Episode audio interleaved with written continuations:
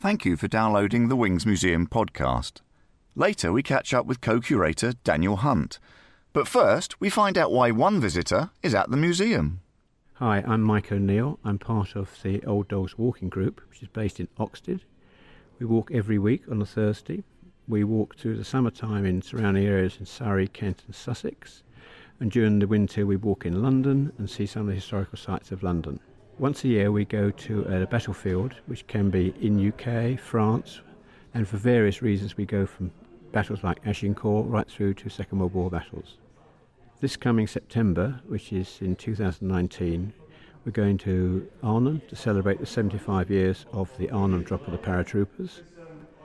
And in that respect, my air knowledge comes into itself because I'm very keen on planes, particularly on Second World War planes and the main supply plane for both the parachutists and the supplies was the Dakota, the C 47 Dakota. And so I got the walking club to come down here today.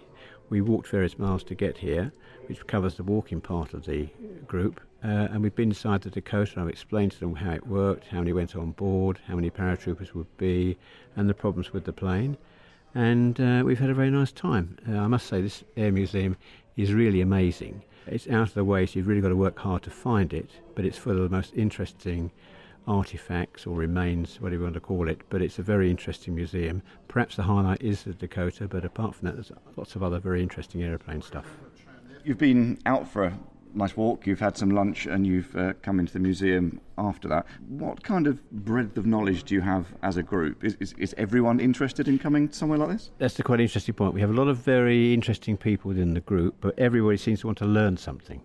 So you can become what you think is an expert in a particular subject, perhaps the Dakota, and somebody asks a question which you hadn't come across before.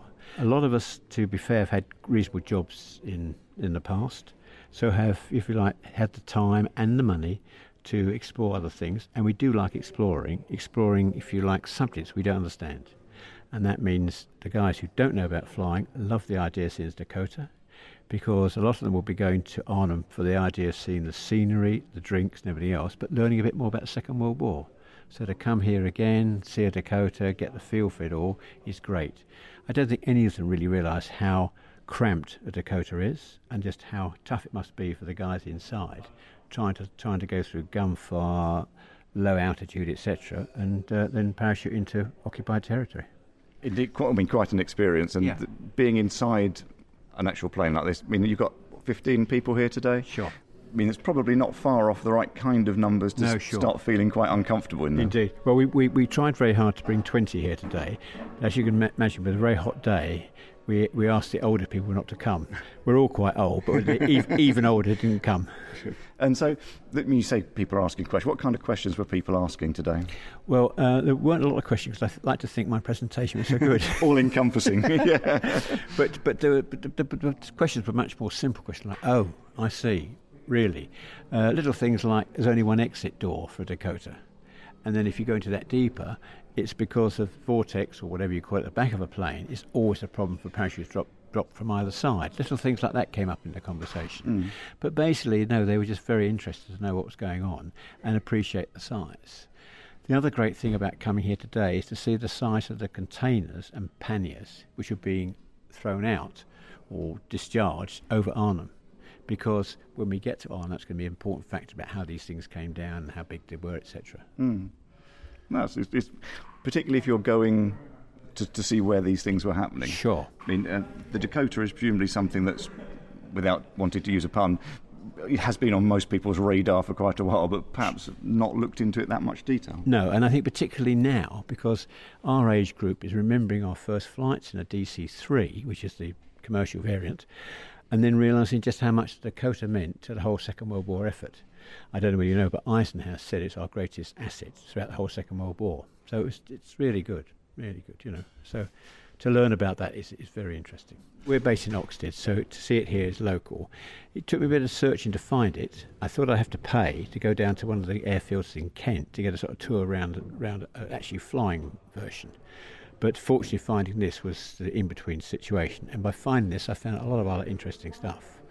And then, of course, what does come from this is that you bring friends and they bring friends. So I've brought down here only a week ago a uh, Air Vice Marshal from the RAF, a flying Air Vice Marshal, who flew the Canberra, knew Yeah. all about the Canberra here, far more than any of you guys knew about the Canberra here, Yeah. and the exit from the Canberra and these sort of things. Um, and so it's, it's, as a museum, it's interesting that it's not just people who come in the door that you think are going to be enjoying it and perhaps come back a second time, it's their friends. Friends who may come two, three, four times, Mm. you know. And, and you say that your, your group is, dare I say, all of a certain age. Yep. I mean, presumably passing on this kind of interest to future generations is something that um, a lot of you will be doing naturally. Yes, we will. Yes, our group, I would guess, is an average age of 68, I would guess, 70, Yeah. that age group. We're all reasonably fit and we're all very keen on it. But you know, there's a big gap between us being keen and our sons and daughters being keen, you know. The sons and daughters like these sort of museums, but I think more important, they like the actual battlefields because then they get an appreciation of what's gone on and then they come back to a museum like this.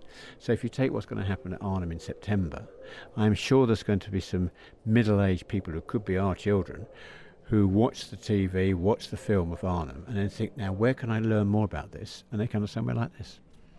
And things like the D-Day anniversaries Absolutely, and same all, thing. all these other anniversaries, prompting people into looking into it a bit more. Isn't It? Absolutely. And and of course we're all interested in history. I say all, we as a group definitely are, and I think most people are interested in history. And I think it's very interesting when you look at the way UK's developed, what history we have on that with Germany, now the EU, or the, all the present problems going on with that. Mm. You know, it's very interesting to look back. It's by visiting these places and seeing things Yeah. that it, it is keeping Yep. Some stuff alive, isn't it? Yes, Really? most definitely, most definitely, and I think it's great. And there's so much here of hi- of hidden history, which is wonderful. You've got a few nice planes in the back there. That Canberra coming through, bringing the Canberra through, is very interesting. I think it's hard, very hard to do, work out percentage-wise how more popular World War II is this year than it was, say, ten years ago. You know, but what I do think is interesting is if you go to places like Normandy, you see middle-aged French and Belgium and Dutch on the beaches of Normandy telling their young children about what happened and coming along. And I think that in itself is fantastic because mm. we're not promoting that. The situation in itself promoted that. And so it's, it's a great historical thing all the way through. Yeah, Really You know. I mean, I think people do grow into being interested about these Yes. things as well. You start to look into things, and you know, Yeah. you, you perhaps find family connections, or Yeah, you know, of course. visiting somewhere with Yeah. a story, or even you know, coming to a museum and seeing something, and thinking, well, you know, that is of interest. Yeah. Because the other interesting thing is, if you also take another statistical sort of cutting down, hmm. a lot of the Second World War guys never said anything about it until they were 65, 70. If indeed, then, Yeah. yeah, But a lot more talked then than they ever did at when they came out in 40, 1945. yeah. And that's interesting, well, because now we get much more information about how bad it was, what went on, what, you know. Mm. I think in lots of areas, uh, you walk away from here having seen something which you haven't got really in your mind as to what it was. And you walk away and think, oh, must go back there and look at that another time. It's almost too much to take in in one visit, isn't it? And of course, there's too much to take in here because what you haven't done, which is not wrong, is put anything in a sort of chronological order. You've put all over the place. In lots of ways, it's good because there are bits and pieces of engines, planes, etc., which you may think, I'd like to go back and see that. Really would, you know. For me, this is my third or fourth visit, and I'll be coming again, that's for sure. And it's also a nice place to bring a member of family as well. I'm well treated by the by the reception, as you know. so you'll certainly see me here again. But also, it's great that you're actually buying up other things to put in here. You know, getting the Canberra to be this side of the, the barrier, and and then Mm. the work you're doing on some of the other places, which I've actually had opportunity of seeing as well, is all great. So I think long term, this is going to become more popular, and certainly for me, I will become more often. And I think you're doing a very good job, including you. Thank you very much. so, just catching up with uh, co curator Daniel Hunt. It's good to be in on a, a Thursday away from those noisy volunteers banging and crashing in the background the whole time. How is the opening all week going? Um, it's going very well. I mean, we only announced it sort of fairly recently, and it always takes a bit of time for these things to filter through to the public.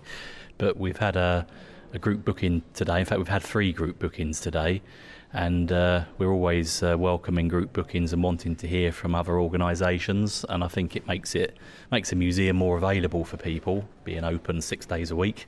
So, uh, if anybody would like to make an inquiry, they can uh, either get the contact number off the website or they can send an email to bookings at wingsmuseum.co.uk. And I know you're also looking for more volunteers to help run it on these six days a week.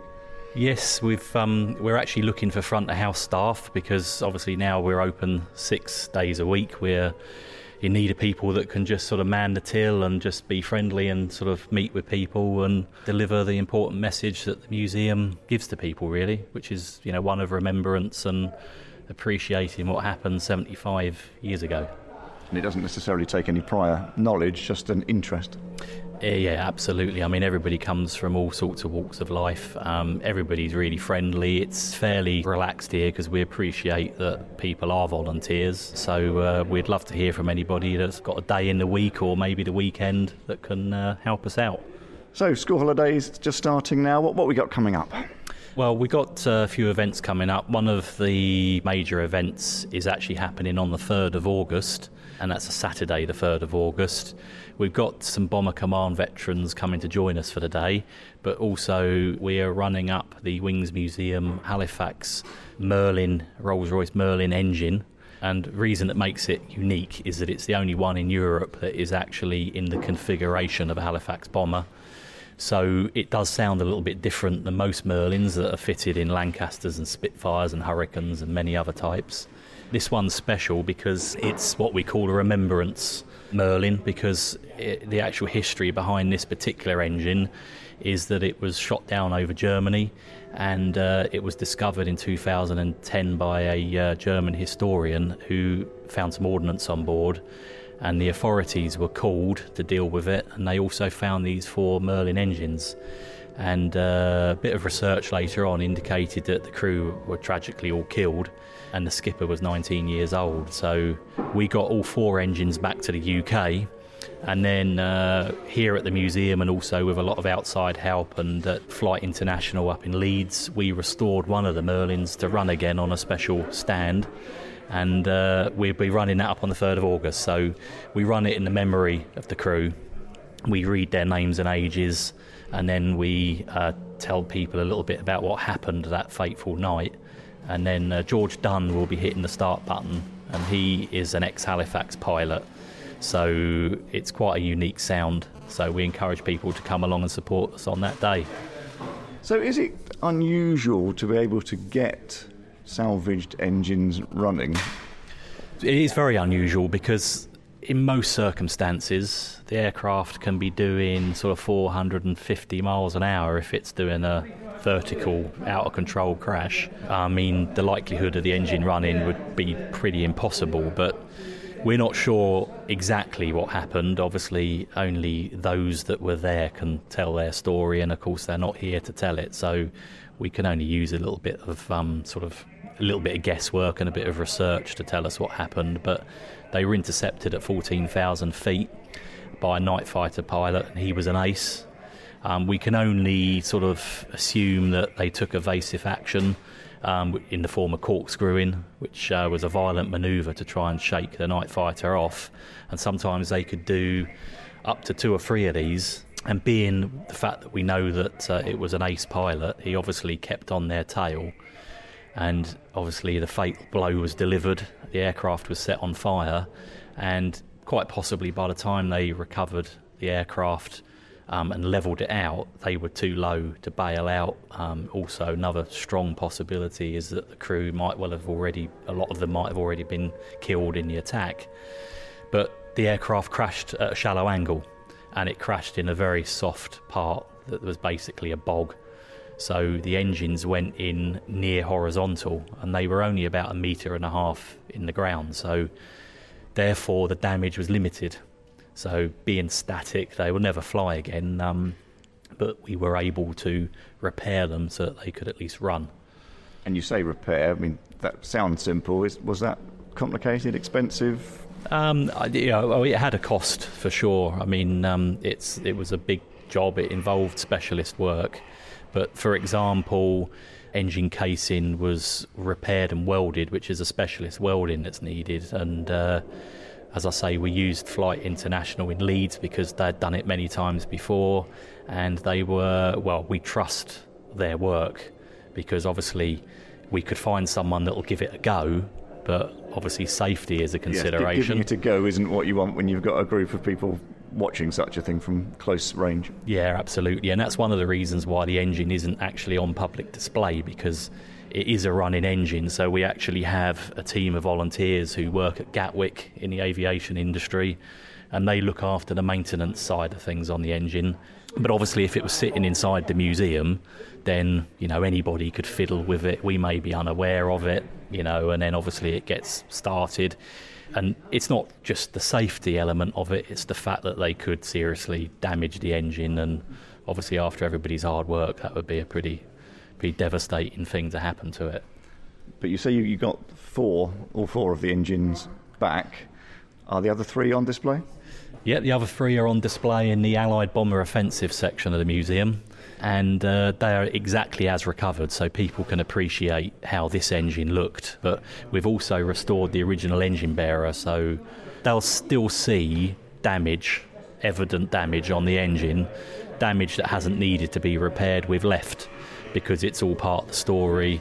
It's run in their memory, so what happened and that damage is all part of that story. Thank you for listening to the Wings Museum podcast. For more information or to get in touch, visit www.wingsmuseum.co.uk.